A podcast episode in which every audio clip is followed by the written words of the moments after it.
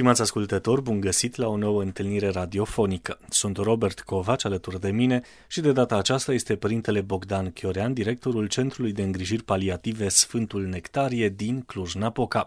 Părinte, Doamne ajută, bine ați revenit! Doamne ajută, bine v-am găsit! Pentru săptămâna aceasta ne propunem o discuție extrem de actuală. Dumneavoastră cu siguranță v-ați confruntat în timpul diferitelor afecțiuni cu tentația de a lua un antibiotic. Așa că de data aceasta vorbim despre reguli de bună administrare a antibioticelor, pentru că foarte mulți oameni în ziua de azi sunt rezistenți la marea majoritate a antibioticelor de pe piață, pe de o parte. Pe de altă parte, cu siguranță, în copilărie și mama dumneavoastră zicea: hai că-ți dau un antibiotic și îți trece răceala. Folosim antibiotice la răceală? Spuneați foarte, foarte frumos, părinte, la început că ne-am confruntat cu siguranță toți cu tentația de a lua un, un antibiotic.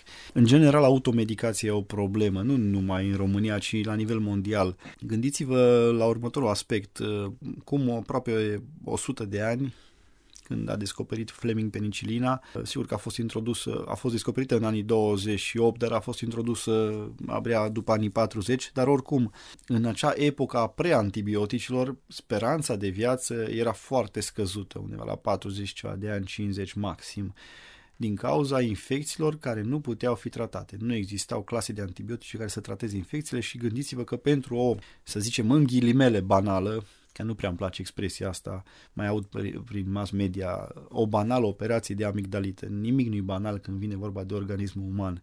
Dar pentru o, o să zicem, o pneumonie, care acum poate fi tratată în cinci zile, în anii douăzeci se putea să survină chiar decesul. Ei bine, a mers foarte bine o perioadă, s-au descoperit multe, multe, multe clase de antibiotice, doar că iarăși viața dezordonată, dezorganizată a oamenilor a condus la o surclasare, adică descoperirile nu puteau să, să facă față rezistenței antibiotice care se crea din cauza faptului că foarte mulți oameni din populația generală își administrau antibiotice singuri, acasă, fără o indicație medicală, administrau clase care nu aveau un spectru potrivit pentru patologia de care sufereau și așa mai departe. Și ne-am trezit acum, în două mii douăzeci și doi, că anual, anual, la nivel mondial, aproape treizeci de mii de oameni decedează din cauza bacteriilor care sunt rezistente la orice tip de antibiotic. Deci aproape că, dacă vom continua în felul acesta, probabil în zece, douăzeci, treizeci de ani maxim,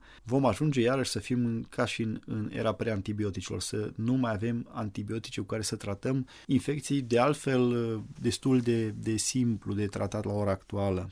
Care e drumul perfect? Care e drumul firesc de urmat atunci când avem o afecțiune? Între o infecție virală care nu se tratează cu antibiotice și o infecție bacteriană care se tratează cu antibiotice este destul de greu de făcut diferența la domiciliu. De multe ori și pentru profesioniști în sănătate este o piatră de încercare și e nevoie de investigații suplimentare.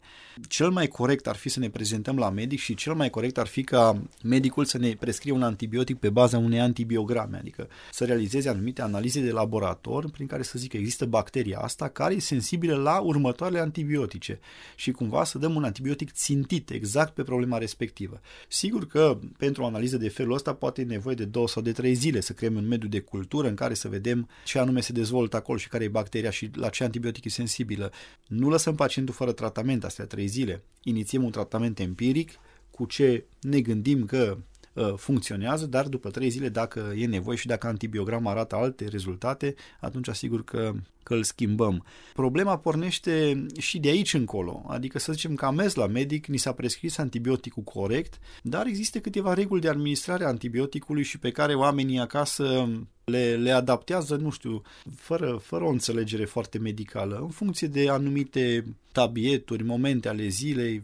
Vă dau doar un exemplu. Antibioticele, ați văzut că unele se iau la șase ore, altele la opt ore, altele la doisprezece, altele odată la douăzeci și patru și e esențial să se păstreze aceste intervale orare. Dacă medicul ne-a recomandat un, o tabletă la douăsprezece ore, ei să fie la ora șapte dimineața și la ora șapte seara, sau la opt și la opt, nu la opt seara și la șase după masa, că le iau acum ca să nu uit, sau le iau pe amândouă la amiaz, ca să scap de un gând, pentru că bacteriile au multiplicare logaritmică la anumite intervale orare și e bine ca antibioticul să le țintească exact în, în acel moment. Apoi iarăși esențial în funcție de tipul de antibiotic pe care îl primim, unele se administrează înainte de masă, altele după ce am mâncat, altele chiar în timpul mesei. Nu e același lucru. Unele își cad, își cad eficiența și cu cincizeci la sută dacă nu sunt administrate corect. Dacă le administrăm, de exemplu, anumite tipuri de antibiotici, dacă le administrăm după ce am mâncat și nu sunt administrate înainte de masă, s-ar putea să avem un beneficiu foarte limitat. Apoi, alt aspect. E esențial să respectăm timpul de prescripție. Dacă ni s-a recomandat un antibiotic șapte zile sau zece zile, desigur că după vreo trei zile ar trebui să ne simțim mai bine. Simptomele mai grave ar trebui să se remită. Și există această tentație, dacă simțim că suntem mai bine, să zicem, mai, dacă tot mă simt mai bine, nu are rost să mai continui cu acest tratament pentru că nu vreau să consum atâtea antibiotice, să-mi distrug ficatul sau rinichii sau așa mai departe. Și există această tentație, că de la acest cuvânt am și pornit, adică dumneavoastră ne l-a sugerat foarte bine, această tentație de a nu continua tratamentul. Și aici există mai multe riscuri. Odată că s-ar putea ca în decurs de două trei săptămâni sau mai puțin chiar să avem o recădere, adică boala să revină sub o formă mult mai gravă, mult mai rezistentă și să avem nevoie de, de, de antibiotice cu un spectru mult mai larg. Apropo, și acest termen, termen e, una, e un antibiotic tare. Nu există antibiotice tari și slabe, există antibiotice cu un anumit spectru, unele mai largi, altele mai reduse, dar esențial să fie țintite.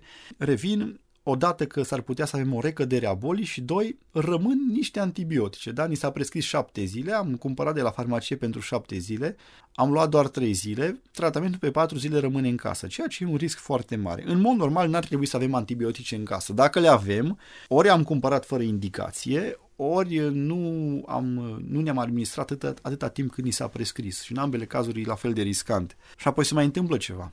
Îmi rămân mie antibioticele în casă, dacă un alt membru al familiei are o anumită patologie sau un vecin sau un prieten sau un cunoscut, eu ca bonom o să-i spun că uite, îți dau eu că mie foarte bine mi-a făcut antibioticul ăsta, îți dau să iei și tu. Dar n-am să-i dau pe șapte zile, am să-i dau numai pe patru zile cât mi-a rămas. S-ar putea să nu-i fie de folos la patologia lui, chiar dacă simptomele pot să fie similare. De asta prezentarea la medic este, este esențială. Și apoi încă, încă două lucruri aș mai adăuga. Faptul că atunci când ne administrăm antibioticele ar fi obligatoriu, și asta de obicei medicii fac, sau dacă nu și la farmacie primim aceste recomandări, să asociem un antimicotic, adică un, un medicament care să împiedice dezvoltarea excesivă a unor, a unor fungi, a unor ciuperci care să ne provoace anumite patologii, pentru că antibiotic împotriva biosul, împotriva vieții, antibioticele nu au o capacitate selectivă de a merge doar pe bacteria respectivă, ci alterează și flora benefică. De asta ne putem trezi cu diaree, cu candidoze. Atunci asociem un antibiotic și, nu în ultimul rând, un probiotic. Cumva să suplinim flora intestinală benefică pe care antibioticul o afectează într-un mod ireversibil. Și cel de-al doilea lucru pe care vreau să-l amintesc este faptul că antibioticele se înghit cu apă. Nu cu lapte, nu cu ceai, nu cu suc, nu cu altceva, ci cu apă. Și în mod obligatoriu, orice tabletă, fie antibiotic sau nu, ar trebui să se înghită cu un pahar de apă, cu măcar două sute de mililitri de apă, dacă suntem în poziție semișezândă sau în picioare și nici de cum nu stăm în decubii dorsal, nu stăm întinși în pat când vrem să înghițim un antibiotic, s-ar putea să ajungă în esofag. Esofagul nu are un peristaltism, nu are o capacitate de a împinge, să zic, medicamentul mai departe și să nu avem niciun efect, să rămână acolo blocat până când a doua zi poate mâncăm ceva și, și coboară în tractul digestiv, unde se dizolvă și ajunge în circulația generală. Ajungem la o discuție pe care am purtat-o cu câteva săptămâni în urmă, și anume, prima stație atunci când avem o afecțiune e medicul de familie. Medicul de familie e specialistul care ne poate ajuta atunci când avem o problemă de sănătate. El este capabil să facă asta, e instruit să facă asta și datoria lui nu este de a elibera doar prescripții medicale, bilete de trimitere, nu e un tonomat de bilete de trimitere. Altfel, s-ar fi inventat până acum tonomate în care să introduci cardul de sănătate și să selectezi direct specialitatea la care vrei să mergi. Medicul de familie e un profesionist care poate stabili afecțiunea noastră, gravitatea ei și direcția în care trebuie să mergem. Am stat de vorbă cu medicul Bogdan Chiorean, directorul Centrului de îngrijiri paliative Sfântul Nectarie din Cluj-Napoca. Sunt Robert Covaci și până săptămâna viitoare, cele bune tuturor! Doamne ajută!